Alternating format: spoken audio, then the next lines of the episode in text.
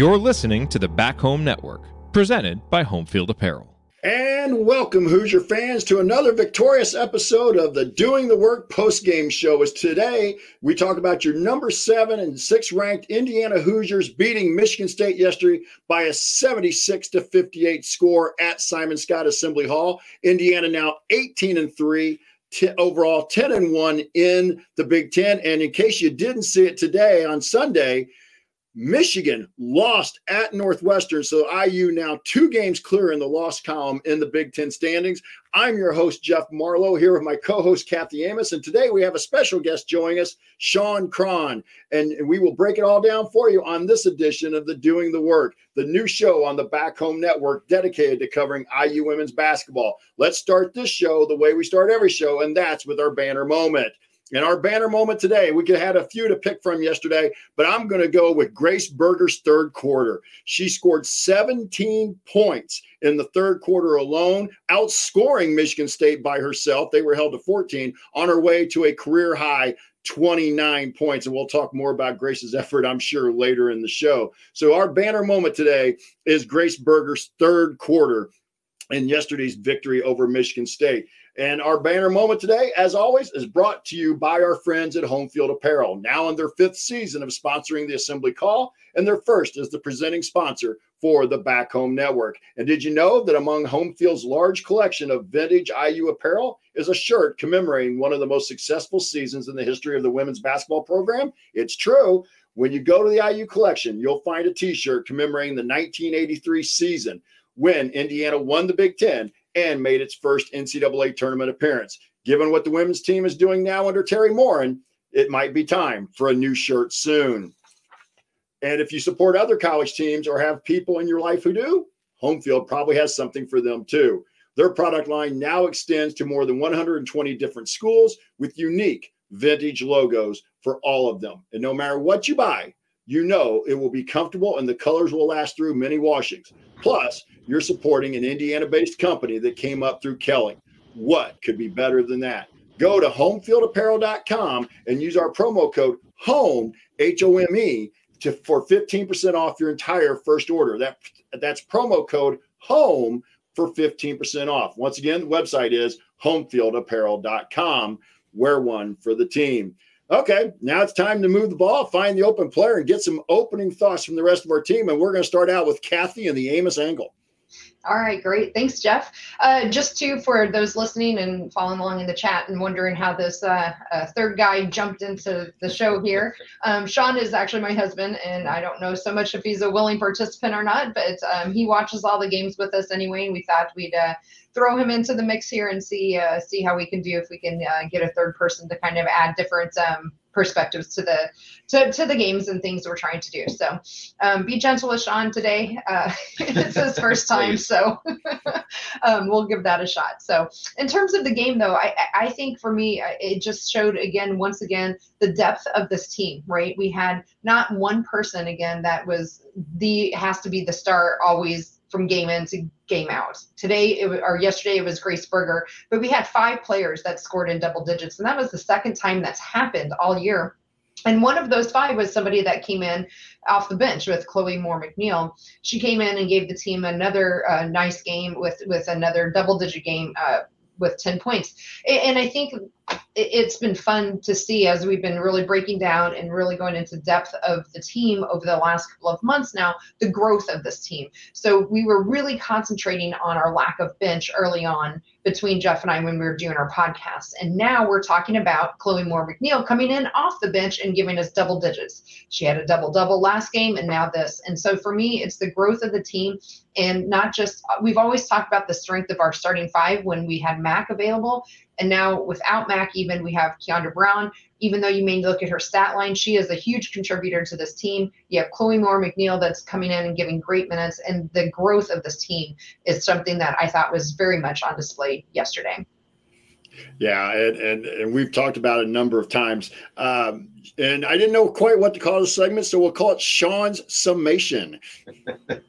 All right. Uh, thank you, Jeff and uh, Kathy, for uh, having me on. And uh, um, I'm glad to be here. Um, yeah, I think uh, at, you know, adding to what Kathy said, you know, yesterday with the uh, uh, five players uh, scoring in double digits uh, was just incredible, and and watching them control that game, um, and and not only that, but now that we've uh, you know with going in and actually you know putting on a good showing against a Michigan State team that just beat Michigan, and you know now we are in in clear you know clearly in front of the uh, Big Ten standings and.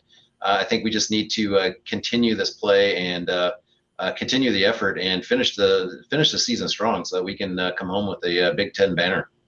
And, and Kathy, let's bring this into this part of it as well. It was reported yesterday, pictures were taken. Mackenzie Holmes was actually dressed and went through warm ups. She did not play, but I'll kind of throw it to you first and then get Sean's opinion. Do you think we see her later this week by by the end of the week, possibly against Iowa?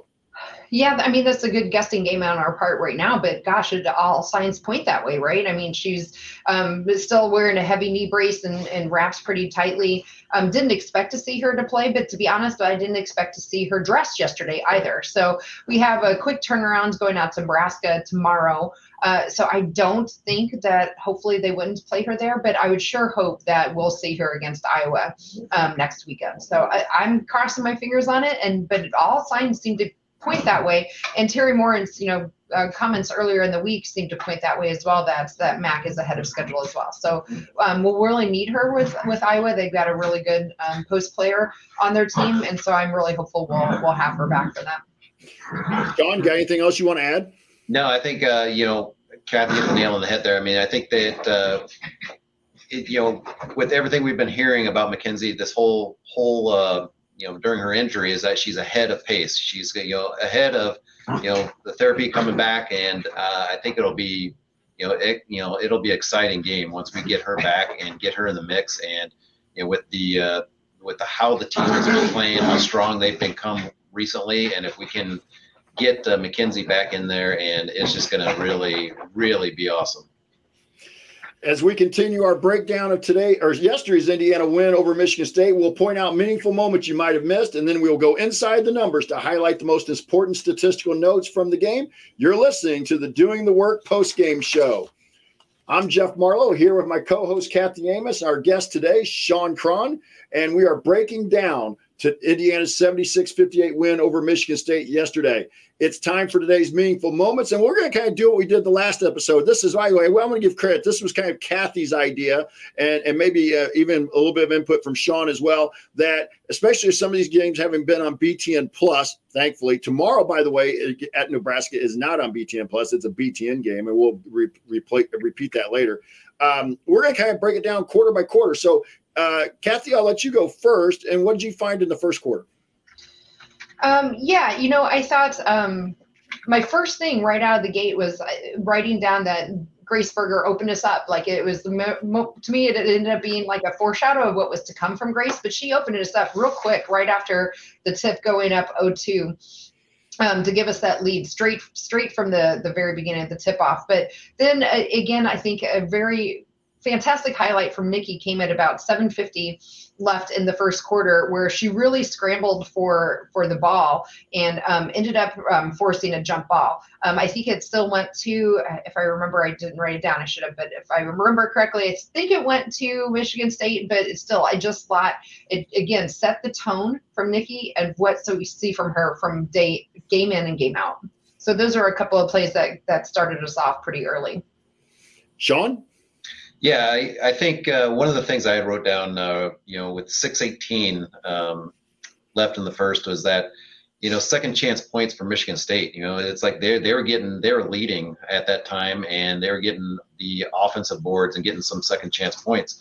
Um, and I, at that point, they they were leading seven to two, and then um, shortly after that, at 317, Aleksa gets a block, and I believe that was her 100th block of her career, if, if I remember correctly.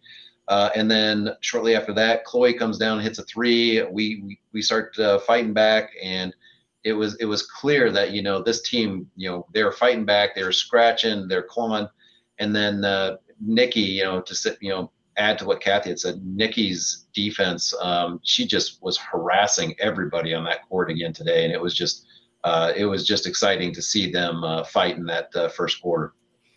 Yeah, I, will kind of go a little bit later in the first quarter, kind of bridge the media timeout. Uh, Nikki hit a three at the five minute mark, and then Aleksa hit a free throw, and she was short on everything. We made to talk a little bit about Aleksa. I just thought maybe she looked fatigued a little bit yesterday.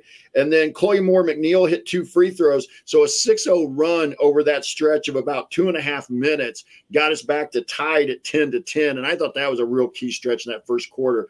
Kathy, anything else in the first quarter?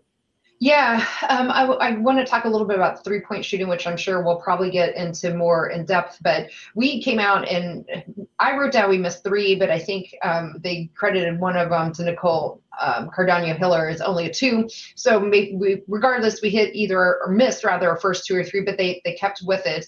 And as you mentioned, um, Nikki hitting that three, that was our first one uh, of the game, and um, I, again, like the same thing, Chloe Moore McNeil, you know, she's been actually fairly good here recently, at least from the three, and they were letting her have it, right? Like just take it. They weren't going out and guarding her, they weren't facing up with her. And she she missed her first at least two but she stuck with it and finally got one to go down at 145 and it was huge because that gave us our first lead in the game with 145 left to go um, putting us up um, by one point 12 to 13 so, so that was a i thought an important moment um, for for our girls in that first quarter. Sean anything else in the first quarter? Yeah i think uh, one of the things that stood out to me was uh, how we closed that quarter out. Um, you know uh, nikki like i said nikki was harassing uh, um, I forget her name, Clouden, and uh, caused a turnover. And then right right at the end, that final final second of the game, um, Michigan State goes for a shot, and Aleksa gets another block, gets her second block of the game early to, to end the quarter. And I think that just you know is once again it set the tone, and uh, you know it uh, really uh, showed that these girls were going to fight uh, the rest of the day. Yeah, and I'll kind of pick up on that, kind of that last minute for me. Uh, Alex hit, Lex hit a free a three point field goal with 56 seconds to go, put us up four at 16 to 12. And then she closed out the last possession, really, of the first quarter with a free throw, uh, mm-hmm. where she went one of two. But um, in fact, I'm trying to remember, that might have been Nope, that was the that was it was earlier where she went one for three at the free throw at the free throw line when she'd been fouled on a three pointer, but she hit a free throw there with, with, and put us up seventeen to twelve uh, with five seconds to go in the quarter. So that was about all I had. Kathy, Sean, you got anything else in the first quarter? Not for the first quarter. I'm, I think that took care of all of mine. Yeah, I think I'm good. All right, Sean, we'll throw it to you. What you, for the first time around here? What about the second quarter? Yeah, the second quarter. Uh, one of the notes I had uh, was that uh, IU didn't get their first turnover or didn't commit their first turnover until 8:05 in the you know in the second quarter, and so that is telling me that they're really taking care of the ball. Um, you know, and then uh, you know things got uh, a little scrappy there. Uh, fouls, you know, with the fouls, you know, and uh, about 6:45, you know, Michigan State's head coach gets a, uh, technical foul, and, and uh, you know it was. I, th- I think you know there's always you know you know calls you know whether or not the refs you know people wondering if whether they're the correct calls or not. But i think uh, um, you could see the frustration setting in on michigan state at that point. And um, not only with the with the players but with the coaching staff. And and you could see that um, it was really affecting their play. And then you know little under six minutes um, Clouden gets her third foul of the game already uh, that really, you know, at that point, I was like, you know, what what's going to happen at this point with Clouden out? What's going to happen? You know, where where are we going to go from here? Are we going to be able to take over that game? Um, and you know, Michigan State, you know, they they were able to they were able to hang in there. Um, but I, I think it was just you know that that defense that you know that really frustrated Michigan State. Uh, I think it you know continued throughout that uh, second quarter and throughout the rest of the game, honestly. Kathy, what about you for the second quarter? Yeah, um, Sean's on the same theme that I that I had for that second quarter. I wrote down my first uh, four things I wrote down in that quarter is Nia Clouden get in frustrated. Um, she actually got away with a push off, get her first foul early on in that eight minute mark.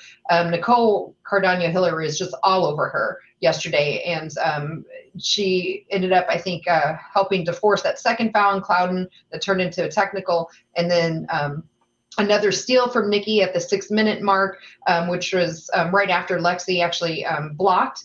Um, and then Clouden, per, you know, got her third foul on her with about six minutes left. So three fouls really quick from Nia Clouden, I thought really changed the tone of that game, and that happened there in that that second quarter. Yeah, I'm going to kind of go the other direction and piggyback off Sean just a little bit. We built up uh, to an eight point lead there in the second quarter with 346 to go. Nikki's three put us up 27 19. And then I felt like we lost a little bit of focus there, or maybe Michigan State finally dug in a little bit, but they'd cut it down to th- by so by with a minute to go or 58 seconds to go, they hit another three, and that cut it to three. And I got to admit, I was getting a little nervous if if we'd gone into half only up three with Clouden with three fouls and not doing much offensively. I was getting a little nervous, but that you know I'll save in case maybe you guys want to bring it up. But um, Sean, anything else in the second quarter? Yeah, I think uh, you know once again, you know, at the end of the, at the end of the half, um, I had uh, Ali got uh, got a steal and then passed ahead to Nikki and uh, was able to get uh, get a shot for a, a, two right as time expired at the half. So um, you know, kind of you know, once again, uh, just showed that uh, you know they they weren't going to quit, but it. Uh Yeah, it was just a, real, a lot of fun to watch there. Yep. Kathy? Yeah, I think for me, um, and it goes into your comments, Jeff, about the losing focus. With the 120 mark, we had Ali with the ball, and it was, I thought for the most part, Ali had a, a, a good game. You know, she was coming off a really great game um, earlier in the week, uh, but she really just seemed to over dribble again. And it ended up leading into a shot clock uh, violation. It ended up, she getting um, bailed out because they, they fouled her on the shot, but it, it definitely would have been a shot clock violation had they not fouled her um, I, it, unless it hit the rim, of course, but uh, which we don't know. It, she ended up making her free throws, um, but then you know she she turned it around, and then with 10 seconds left in that quarter, she had a great steal, um, threw it out to Nicole, and ended up with a layup on at the end.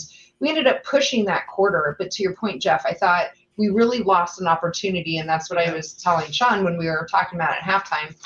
I thought we really lost an opportunity with both um, Nia Clouden and I think Ekh was on the bench too with foul trouble at that mm-hmm. point. There about the last three or four minutes of that quarter. I thought we lost an opportunity to really um, open up the lead more than the five points we went into at halftime.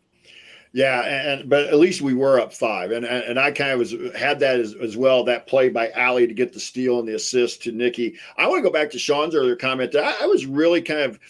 Uh, I was really surprised that Merchant got a T that quick because when she got the tech, it was still basically a 19 to 14 game.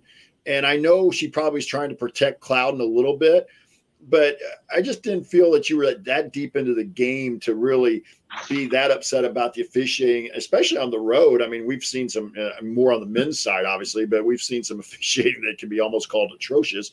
Um, but but then Grace goes to the free throw line and, and hits two free throws and and stretches out the lead. You know, and I don't think we were going to go to the line in that situation, uh, except Merchants Tech. So yeah, we'll take a couple free points there. So anything else in the second quarter? Nope, not for me.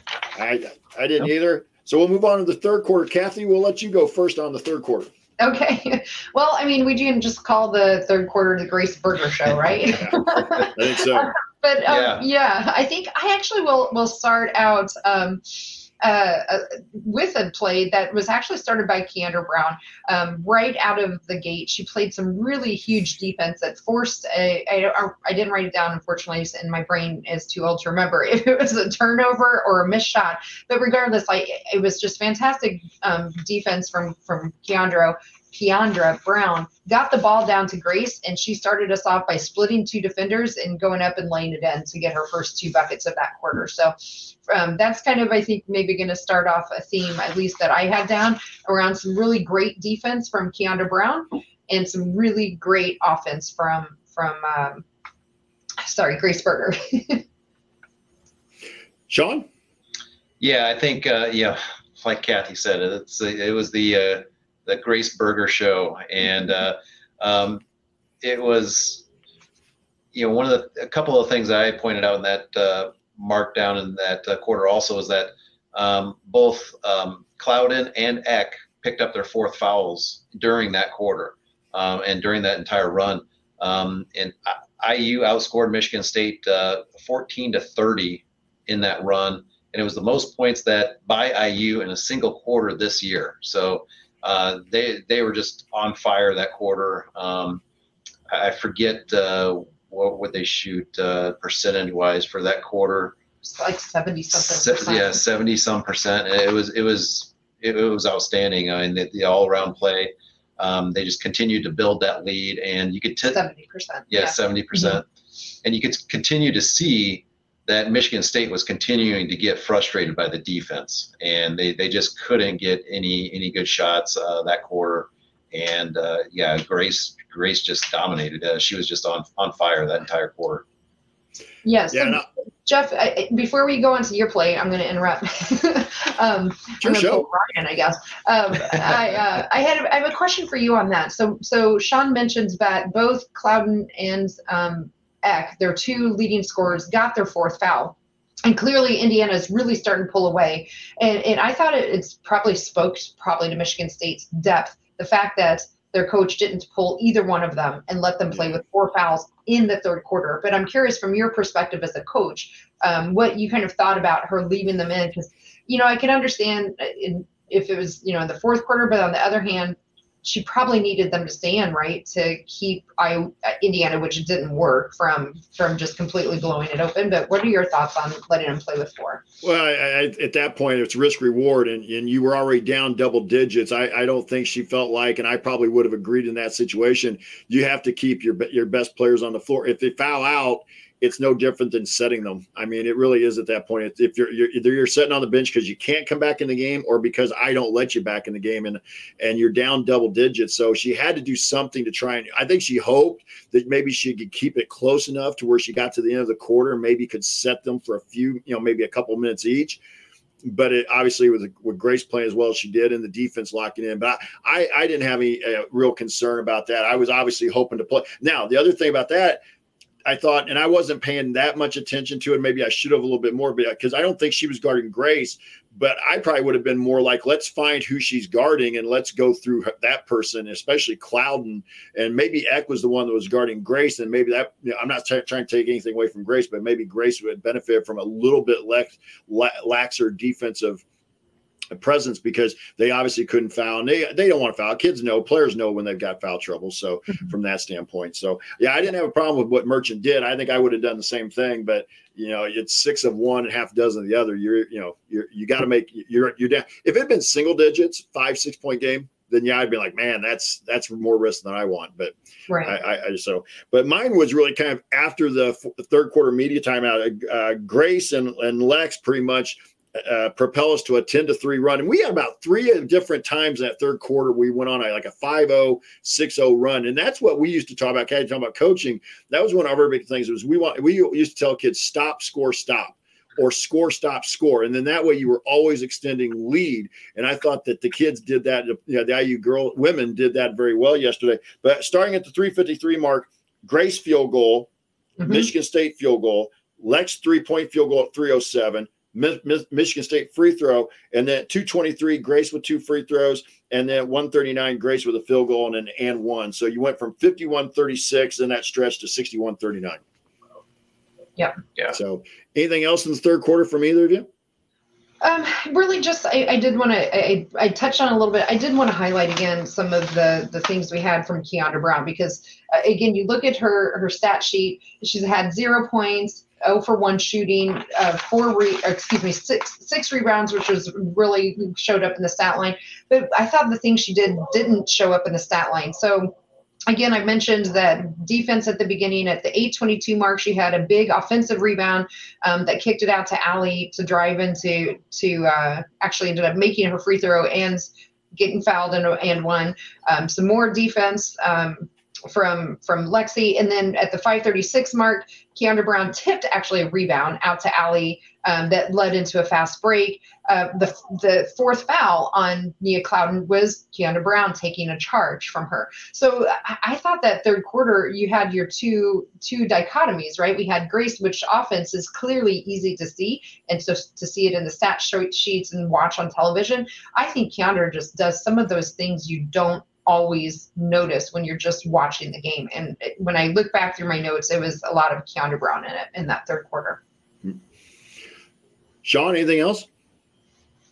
Um, you know, I, I think uh, it was just uh, you know one kind of on to add to Kathy's was uh, uh, Nikki Cardonio uh, Hillary. Um, I mean, she she did so much defensively that didn't get noticed. Uh, I mean, and it was more that you know she was on Clouden um, most of the game, and she she pretty much shut her down and, and shut her down in that uh, that third quarter, and uh, it, it, really helped uh, help propel uh, us to the lead.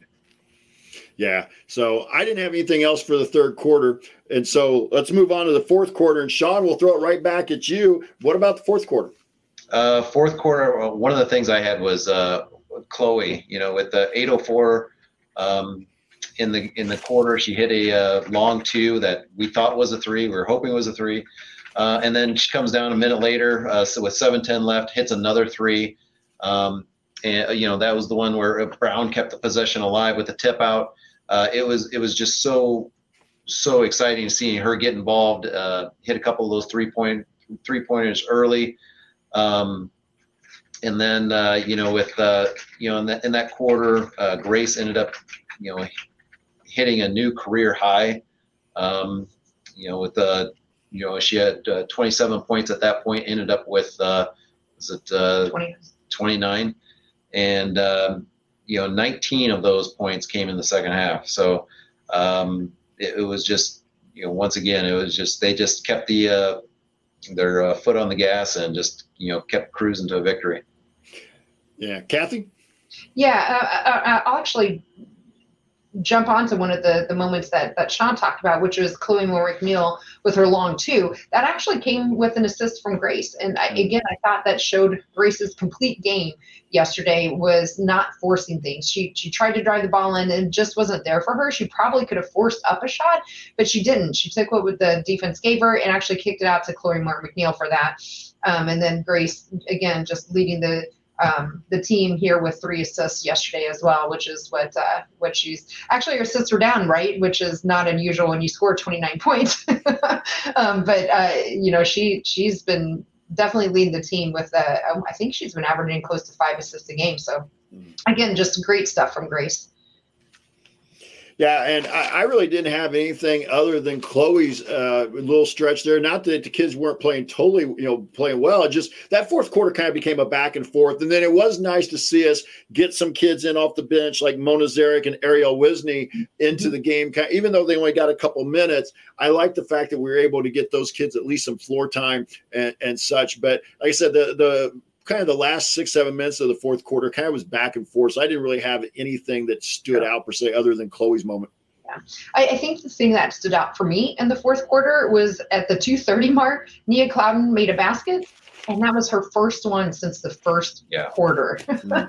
and uh, again, she played. It wasn't like she wasn't playing and not scoring. Again, I, I think it was a testament to Nicole's um, just pesky defense. And so, uh, you have somebody that you know with Nia Clouden who averages 21 points per game, and they held her to 10.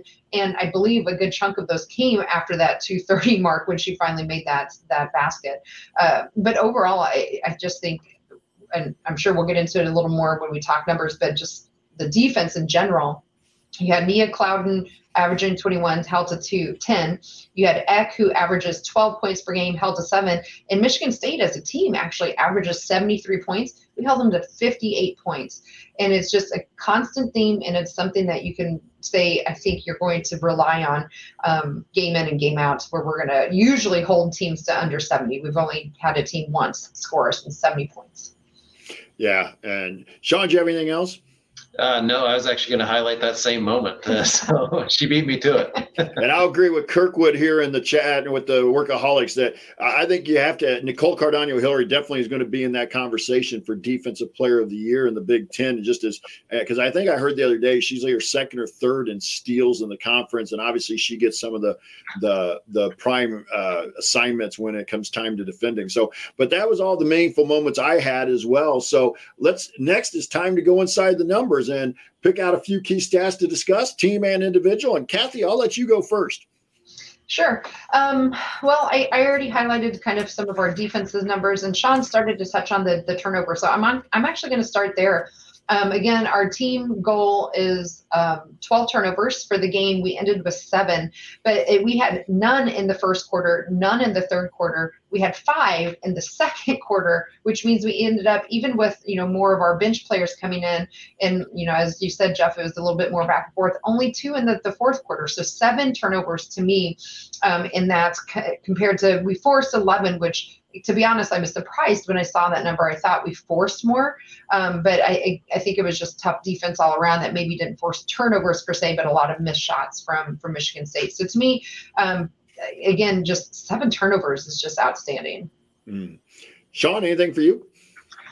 Yeah, I, I think for me, it's just the uh, the shooting percentage um, throughout the game. Uh, they they ended up shooting 44% overall. Um, Indiana did. But uh, you know, going in into I think the second quarter, they were only they were only shooting 30% at that time.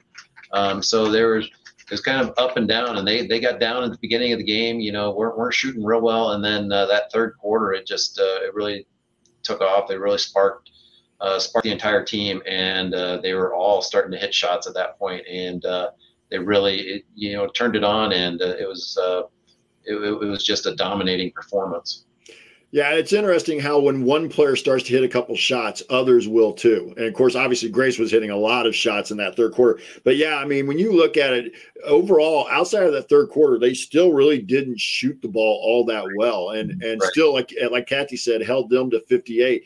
I, am going to kind of look at, and we end up losing the battle. But early in the game, Sean, you kind of mentioned this. We were really getting out rebounded something pretty bad in that first part, about first five, six, seven minutes of the, the first quarter and it ended up they only ended up out rebounding us 36 to 33 so be, to be able to get back into a situation where you only lost that battle by a couple and you know when you're hitting shots like you do in the third quarter there's not as many rebound opportunities either so um, I, I, thought that the that that number to me was huge because early on that was a number that was trending toward being you know a double digit margin for for Michigan State. So for the team to get back into the and, and rebounding a little bit better throughout the last three quarters, I thought was a big number. Kathy, yeah. anything else? Yeah, um, kind of just to jump on, I want to talk a little bit more specifically about three point shooting. I thought that they were shooting a lot of three pointers in that first quarter, and they seemed to to really um, bring that back in to something that was more manageable. They ended up uh, shooting seven, seven to 20 for 35%, which actually is pretty, pretty good. But that first quarter, it was definitely pretty rocky until, like you mentioned, I think they started seeing the ball go in. Um, the other thing I wanted to, to point out was again without Mac, we were almost even in points in the paint. You know, we were 20 yep. for 18, and I thought that led to um, a lot of uh, you know shooting 27 free throws and made 21 of them.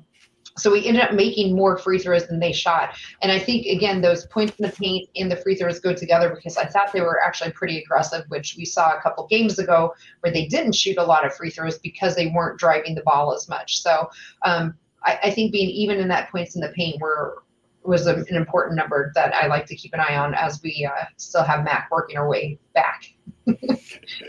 Sean.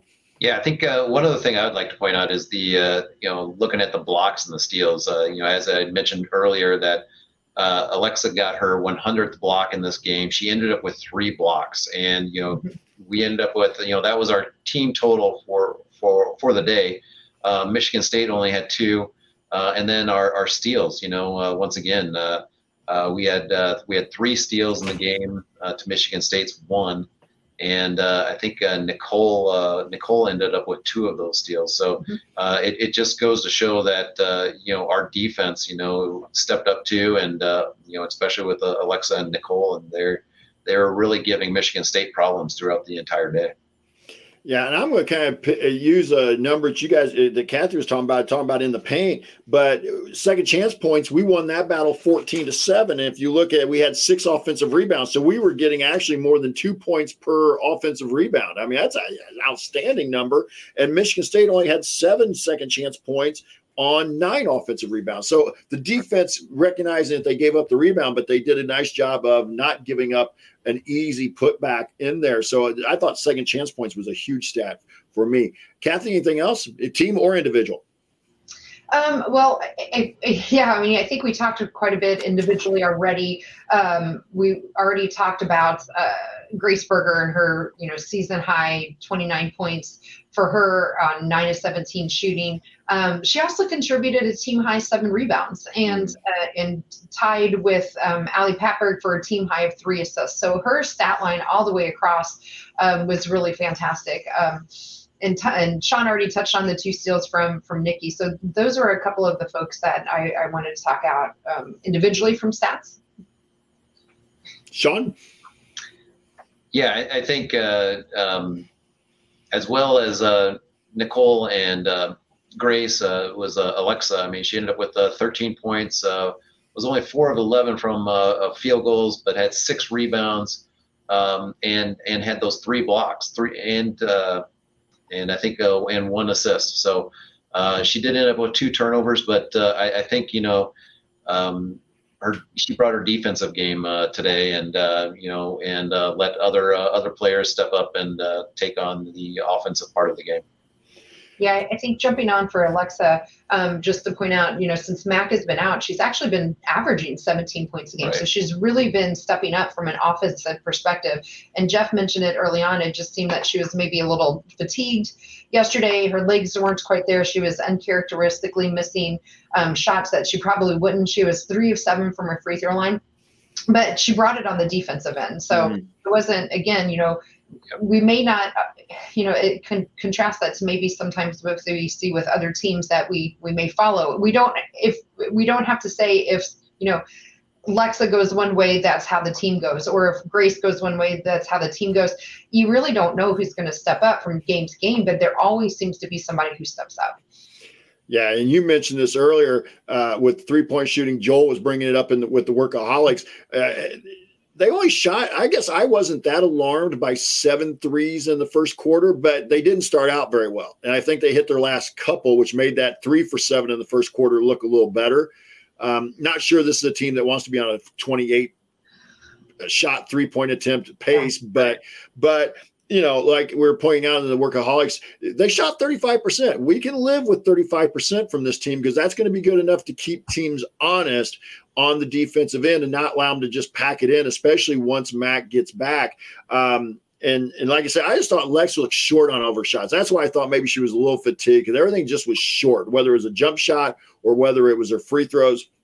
Everything was front rim, and so, but you know, they're and again, they're going to play a lot of games here. And one of the things it may not be a stat, but they played yesterday. They're going to play Monday. They play again, I believe, Wednesday, and then uh, Saturday, Monday. So they're going to play about five games in about eight, nine days. Almost, a, I hate saying NBA type schedule, WNBA type schedule, but that's what you're going to get to. Um, yesterday's game, they play six games in 13 days. Yeah, there you go. Thank yeah. you. Yeah. Uh, so uh, the one of the things I want to point out here was Grace was 11 11 at the free throw line. Yeah. They got to the free throw line 27 times, helped by a couple technicals from Michigan State, but they shot 21 of 27. This has been a team that at times has not shot all that well at the free throw line, but yesterday they shot 78% at the free throw line. And again, you start, I, I really felt like we talked about this, Kathy, after the Illinois game that really for the first time since the COVID pause, and I thought yesterday continued that. It looked like they now, even though without Mac, they look a little bit more like that team that played Nebraska and Purdue before the COVID pause. And I think that shows up in the numbers. You have five kids in double figures. Uh, we didn't shoot it all that well, but the balance was there. You know, nobody, uh, well, Grace had 29, but we had five kids, and, and Chloe was one of those with 10. So I just think that it, it, it's a good sign to me. Now he's got to be able to get Mac back, hopefully sooner rather than later. I don't want her to be injured. I don't want her to be 50%, anything like that. I just, I just think it's huge if you can get her some run before you get into the Big Ten tournament. Yeah, I absolutely agree with that too. I don't have anything else on the stats unless you two do. Nope, I'm good. No, no. Oh, I did want to point out one thing. You kind of did mention it. Uh, Cloud only had 10 points and three yep. of 12. we held her to three of 12 shooting, uh, and she was a minus 20 on the floor. And I know some people don't always like plus minus. I, am a bigger fan of plus minus than some people, but I, I, thought that was you know to for your star on the other team to be a minus 20 was really big. So um, anything else you guys want to talk about here? Any additional storylines? Um, it, I, I don't think so. Not specific to anything with the stats. No. Okay. Nope. You're listening to the Doing the Work IU postgame show. Catch us live immediately following most IU women's basketball games. You can find us at our website, assemblycall.com. Also, make sure you sign up for our free IU Hoops email newsletter. Over 9,000, closing in on 10,000 your fellow Hoosier fans have subscribed. Join for free today at join.assemblycall.com. That's join.assemblycall.com Com. I'm Jeff Marlow here with our co-host Kathy Amos and our guest Sean Cron, and we are breaking down Indiana's win against Michigan State yesterday. It's time now for our game balls, and Kathy, I'm going to let you go first on the game balls. Okay, well, um, I think hopefully, anyway, this is going to be a quick and easy one. It, has got to, in my mind, be Grace Berger. I mean, uh, Grace had a, a, season high 29 points. Again, we, we read off the stat line, uh, it, but it wasn't just the stats and the offense that she put up, especially in that third quarter for me. It was her complete game. You know, I, I pointed out again the time when she was hit there in that fourth quarter where they brought her back when uh, Michigan State seemed to be like they were going to go on some some of a bit of a run, and, she didn't force it. Passing it out to Chloe McNeil, she still had that you know three assists again. So to me, in her defense was spot on point. So I, I think this is an easy one anyway for for Grace. Sean. Oh yeah, you, you, have to give it to Grace. Uh, um, like Kathy said, her her stat line was a uh, just unbelievable. Twenty nine points, a career high um, led the team in, in rebounds and uh, and you know assists. Uh, I guess tied with Ali, but uh, you know she just sparked the rest of the team. You know her her play. Uh, I think the rest of the team, you know, was, you know saw that and it just it's contagious and and they just uh, were able to uh, go out and the rest of the team was able to hit some more shots in that third and fourth quarter and it was just you know her her all around play just really propelled us to a win here. Yeah, and I thought yesterday, really for the first time in a while, that Grace just looked like the flow. She hit shots, she made shots that we've gotten used to seeing Grace Berger hit over her career. And there, there were times this year we're like, man, that's a gracious shot, and she just it's just not falling for it. And like she said a couple times on the Grace Berger show, she's not going to stop shooting. She knows what her shots are. Her teammates trust her. Her coaching staff trusts her, and she'll come out of a slump. She just knows that you know every player has them, and at some point you'll come out of it. And the only way you do is to keep shooting. So I didn't think it was going to be too tough of a call on Grace Berger for our game ball. So that and here's again back to the depth of this team. Game ball so far this year now. Mac with three, Nicole with three, Ali with three, and now Grace Berger has three game balls, and Aleksa has one. So you got four different players that have each won a game ball three different times. Mm-hmm. So I thought that was interesting. And now it's time for the Hoosier Hustle Award, sponsored by our friends at Evansville Security Services. Evansville Security Services provides off duty police officers to businesses and individuals throughout Indiana. Remember, prevention cannot be measured. So let Evansville Security Services help you prevent a bad outcome today. Go to evansvillesecurityservices.com to learn more. That's evansvillesecurityservices.com. And so, Sean, you're our guest. We're going to put you up first on the Hustle Award. All Make right. him do the harder uh, one. all right. I had a tough time with this one. yeah, there's uh, several. Yeah. My my real hustle award. Uh, I'm going to give it to Nicole Car- Cardano Hillary. Um, she she only had 12 points today on uh, on four of nine shooting, um, but she did have two steals, and she helped hold Nia Clouden to 10 points, three of 12 shooting on the day. Uh, so I, I, think her her defense was just you know was outstanding today, and and really uh, really um, it just locking Nia down just really helped us today, and it was it was exciting to see her uh, step up and and I, I always love watching uh, Nikki play defense because it's just I, I, tell Kathy this all the time. She's like she's like a gnat. She's all over the place, and she's just you know you, you can't get away from her. And uh, she's uh she's able to lock her down, and uh, it, it really showed today that uh, her her defensive skills. Kathy. Okay, well, yeah, I think you can go a number of different ways here. I, I, liked Chloe Moore McNeil's play again yesterday. I thought, again, coming in off the bench and end up scoring double digits play. Um, I thought Ali Patberg um, contributed a couple of times in some nice areas. Um, we talked about Lexi, but I, I am going to actually agree with Sean here. And uh, my vote is as well for Nicole Cardano and Hillary. Um, you, you take their leading scorer again at 21 points per game and you keep her to over half or less than half that, rather at 10 points per game. I, I, I think she was um, uh, definitely the epitome of what hustle or being a, as like Sean calls her a, a defensive gnat. um, she she embodied that yesterday. Yeah, I, am going to have to go with Nicole as well. That was kind of I was leaning that way anyway, and the two of you were going to outvote me to be, with that anyway. But I, I did point I did want to say that I really thought that Chloe came off the mm-hmm. bench and did another nice job um, from that standpoint. But when you just watch this team, it kind of like Joel said when you know when they're at their best they the, the Nikki's really setting the tone on the defensive end, and I think the other kids kind of can feed off of that. The one concern you obviously are going to have with Nikki is if she gets in foul trouble because with the way she plays, you get an officiating crew that wants to be ticky tack. Hopefully she'll be able to adjust, but she plays such a a gritty type of defense. I'm not sure that's all that easy to change that mindset. But yeah, Nicole Cardano Hillary gets gets our Hoosier Hustle Award from yesterday, and so now Grace Berger with three, Chloe with two, uh, and that makes Nicole second as well. And then Mac, Kiandra, Lex, Grace Wagner, and Caitlin Peterson all have one hustle award each. So Anything else that you guys want to talk about here and st- uh, any lingering storylines? Also, those of you who are here in the workaholics in the chat, if anybody's got any questions you want us to answer here as we head towards segment three, at the end of segment three, put it in the in the chat and we'll try and answer it best we can. Yeah, um, no, nothing specific to this game. I'm sure we we definitely have some lingering storylines and some questions that we can cover off maybe in the um, the closing moments. I, I, don't have anything specific to this game. I guess the the maybe specific I, I will. I, I lied. I, I, do have one specific, and that's uh, springboarding off of our real hustle word. I think we're going to see Nicole and her de- defense be really tested against Iowa yes. here on Saturday, right? I mean, you have um, Kate, Caitlin Peterson. I'm sorry, Caitlin Clark. Wrong, Caitlin. Yeah. a lot of Caitlins out there. Caitlin Clark on Iowa is just ridiculous, and you cannot let her shoot literally from anywhere when she gets into that half court. So I, that'll be a lingering storyline.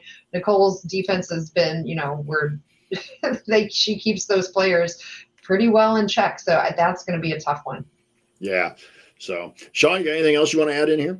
Yeah, I think uh, you know to uh, to add to that uh, Iowa game. Um, they they've got a big down down low that is uh, really good too. So mm-hmm. um, I, I, think it's going to you know that's going to challenge us too with that, uh, and hopefully we have hopefully we'll have Mac back uh, for that game. But uh, yeah, I think uh, those two players it'll be uh, be interesting to see how IU handles those two players and if they can lock them down like they did Michigan State. Yeah, and and I'll kind of piggyback off here. We've got a couple questions in the chat. Uh, let's start with Joel's first. Joel wants to know: Does Peterson get no respect, or is she just a foul machine? I will kind of put this out there first. That I think as a freshman, she probably doesn't get much respect, especially when she's guarding somebody else who is seen as kind of a veteran Big Ten player. But that's just my opinion. I think as it goes along, she'll get a little bit more. She won't quite get as many ticky tack foul calls yeah. as she gets.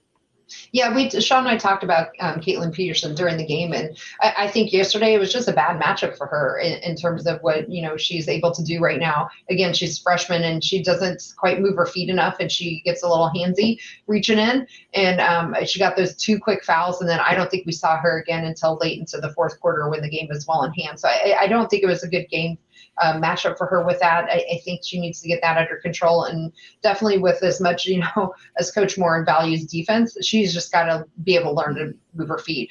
Um, we saw some offense from her earlier in the year in a couple of games and, and some glimpses of that, and I think she has all the makings there to be what, which is I'm sure why they recruited her to be what what Coach Moren is looking for. It's just she's not there yet. So I, I think you're right, and I'll agree with that. I think it's more, it's I don't know if it's the the respect, but then she does get in and she fouls, and so you can't you can't play her. So I think it's a combination of her being a freshman and just always seems to to get some quick fouls early on when she does play. Sean, you got anything else you want to add about Caitlin Peterson?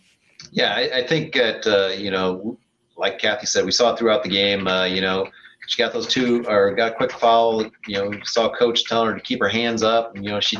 So then later on in the game, she was doing that, and then she'd get called for a, another foul, and it's because she can't move her feet. So I think, you know, I think you know, being a freshman, she's got to, you know, maybe the game's a little bit fast for her yet. She's got to, she's got to evolve to that, get, you know, catch up to that. Um, but I think it's, uh, you know, I, I, think it's just, you know, being a freshman, she'll get those, uh, she'll get those calls, you know, as she uh, progresses in her career.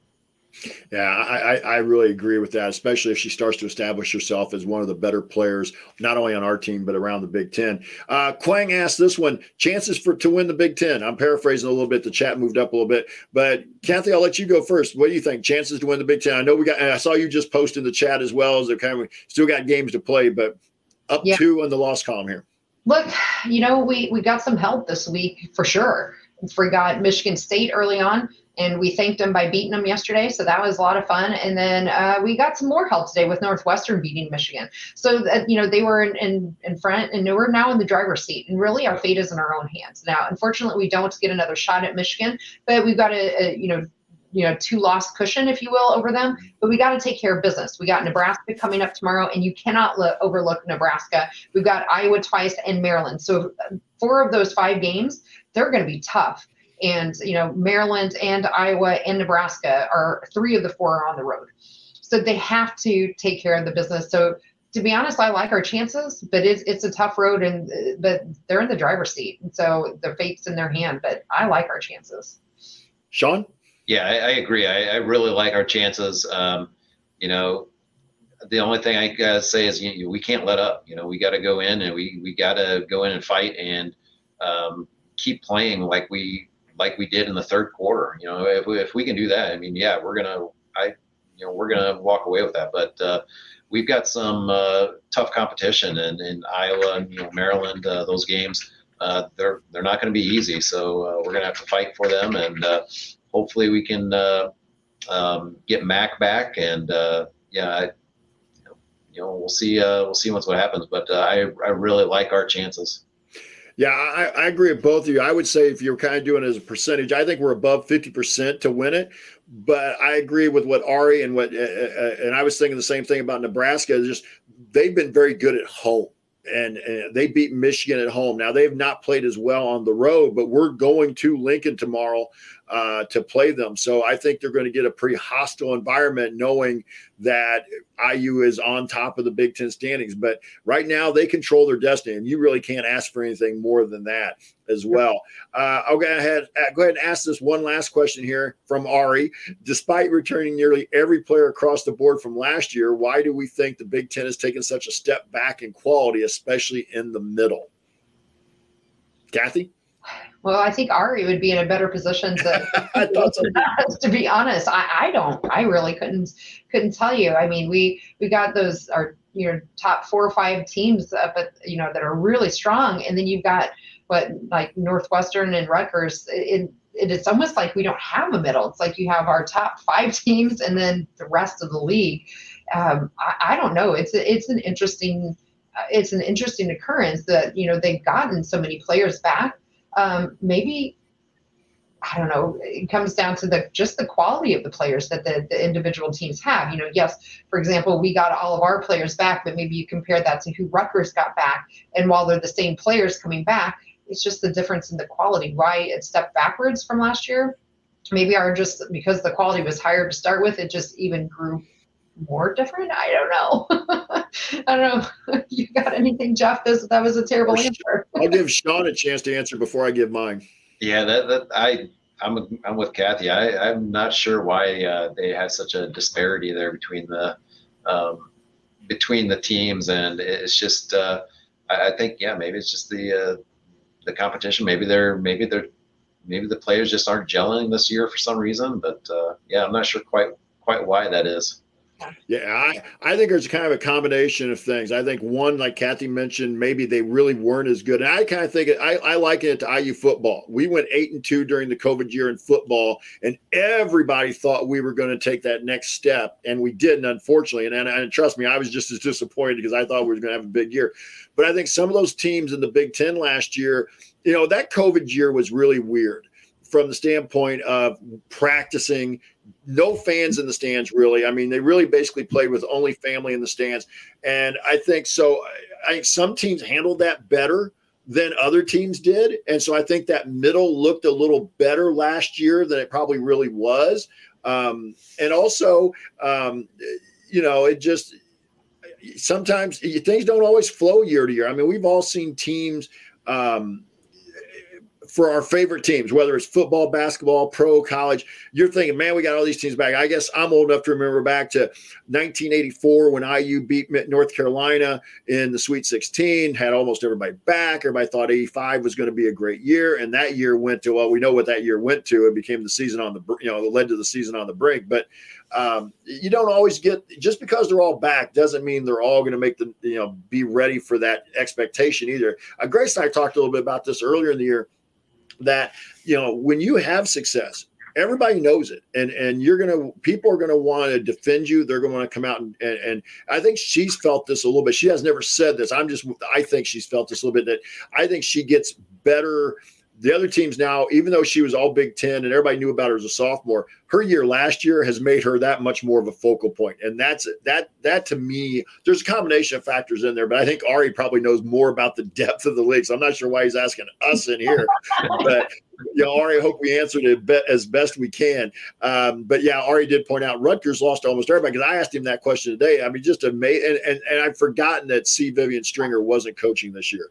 Uh, she had taken the year off. So yeah, but, the, but still, they shouldn't be winless.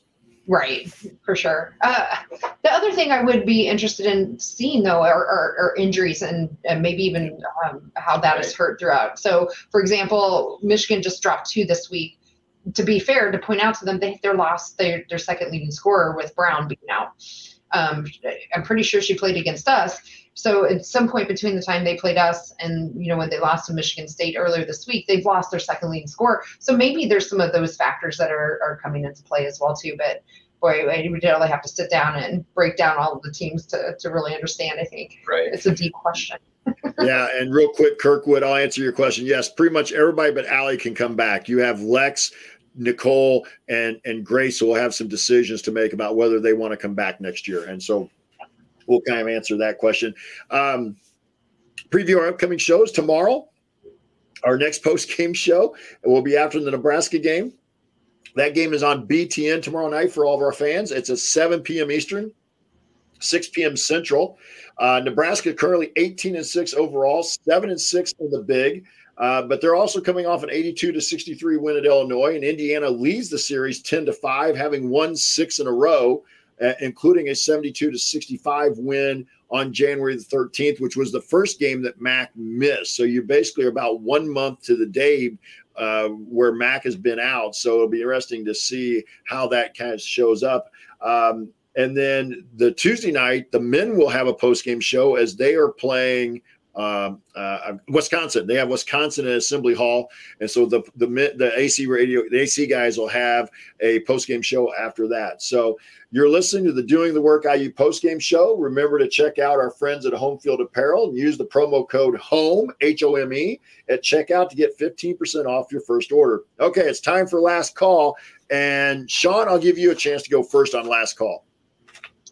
Yeah, I, I think this this game was just uh, really outstanding on you know from a Grace Berger standpoint. Uh, you know, watching her come in and uh, set a career high, and it was just uh, really seeing her come through and spark the rest of the team. Um, and then watching Nicole and her defense uh, shutting down uh, Clouden, and it was just overall, you know, a great victory for the team. You know, with with five people, you know, five ladies scoring in double digits. Um, it was just uh, an all-around uh, win for the for the team. Um, I'm excited to see once uh, what happens when uh, when Mac does come back. to see how uh, how the team adjusts, and uh, you know, with with Chloe stepping up her game recently, and with um, Kiandra Browne, you know, her her defensive efforts and and everything. I, I, think it's uh, it's it's going to be exciting. So uh, I'm looking forward to uh, Mac coming back. But uh, as far as this game uh, uh, yesterday, it was just an all around team effort. I think. Kathy, last call. Yeah, um, I think Sean summarized the game perfectly, and I, I want to maybe take a bigger step and just see my my lingering questions, things I'm going to be watching for, and we've touched a little bit on all of these. So we're in the driver's seat, right, of the winning the Big Ten outright. Uh, we got some help from some teams earlier in the week, but how are we going to respond? We got mm-hmm. 13 in 13 days. We have six games. We're still without Mac, and that's that's the missing piece right now. I think if we can get her back for Iowa, especially, um, even if she can only play limited time, and really start getting her mixed back into the flow of the game and really getting her her basketball legs, so to speak, back underneath her, both literally and figuratively, since it was a knee yeah. a knee problem. That that all coming together, if we can we can really finish out strong these last two weeks. I just I love what we're going to see. I think coming into March, and I think this team's going to be a real force to be reckoned with. So um, again, just can we sustain it? Um, we got some tough games coming up too. So yeah. you know, game by game, I, I think it's it's going to be a lot of fun. It's going to be a fun road to the finish. Yeah, I, my I kind of like that, Kathy, as as kind of a, a lingering question. Just that, it, how will you play with the target on your back? Because when you're number one in the in the league, whatever league it is, everybody's going to be coming for you, and they're going to. And even for a team like Northwestern that can't win the league, they're going to take some pride if they can go in there and beat us and be like, well, hey, we cost them possibly a chance. So you're going to have to be ready. Nebraska in the same way. Um, mm-hmm. my kind of, to me, the lingering question is when is Mac possibly back? Um, I don't think we'll see her tomorrow. I don't think we may see her Thursday against Northwestern. But can we see her at home in Assembly Hall next Saturday against Iowa? To me, that would be a huge lift um, just to get her uh, some minutes. I, I always, you know, she doesn't have to play half the game. Just get her 10 to 12 minutes and then get her, you know, maybe another 10 to 12 on Monday against the return trip to Iowa. Just build her some minutes so she's feeling like by the time we get to the Big Ten tournament. All right. And, and, and to me, so that's kind of a big question. You know, I, I feel like the kids have really made some progress this week and where they are. So, um, I just want to I, I, just want to see when we can get Mac back as a, a, a, as if we can get Mac back and be healthy as close to healthy as we can. I like where this team's opportunities are in March. And Quang, I want to thank you and all the workaholics who are giving us such positive feedback in the chat every time we're on. So uh, thank you from that. So that will do it. If you want to see us do the show live and be a part of the live chat, make sure that you subscribe to our YouTube channel, youtube.com back uh, slash assembly call. And don't forget to join. Uh, go, don't forget to go to join.assemblycall.com to join our free email newsletter. Special thanks to John Ringer of Rig Design for designing our logo, and thank you for listening. We'll be back to talk IU hoops again with you tomorrow night, Monday night, after the Nebraska game. Until then, keep your elbows in and your eyes on the rim, and go Hoosiers. Yeah, no rest for the women and no rest for our show. no, it's, John, you did so, great.